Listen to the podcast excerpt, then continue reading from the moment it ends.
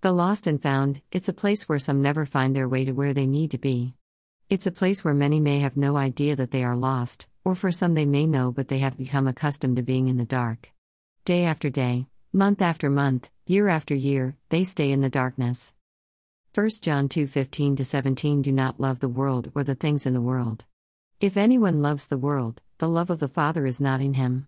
For all that is in the world, the desires of the flesh and the desires of the eyes and pride in possessions, is not from the Father but is from the world. And the world is passing away along with its desires, but whoever does the will of God abides forever. Then there are the lost that found their way out of the darkness. They called out to the shepherd, and the shepherd heard them and rejoiced over them. Like the lost sheep in Luke 15 4 6. What man among you, if he has a hundred sheep and loses one of them, does not leave the 99 in the wilderness and go after the one which is lost, searching until he finds it. And when he has found it, he lays it on his shoulders, rejoicing. And when he gets home, he calls together his friends and his neighbors, saying to them, Rejoice with me, because I have found my lost sheep.